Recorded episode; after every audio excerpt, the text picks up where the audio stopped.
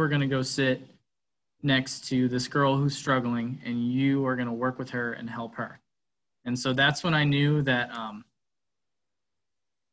you know, like once I worked with her and she, she finally started to understand things, it really made me happy, you know, seeing her, um, you know, the light bulb go off and just kind of understand what we're doing. So I think it's just, you know, my passion for, for, um, getting to know people, forming relationships and helping people, you know, become successful. That's, that's all we can be as teachers is is friends and um, somebody who's um, a guide and somebody who's there for you to help you be successful. So that's what really um, you know fires me up is helping people you know achieve goals.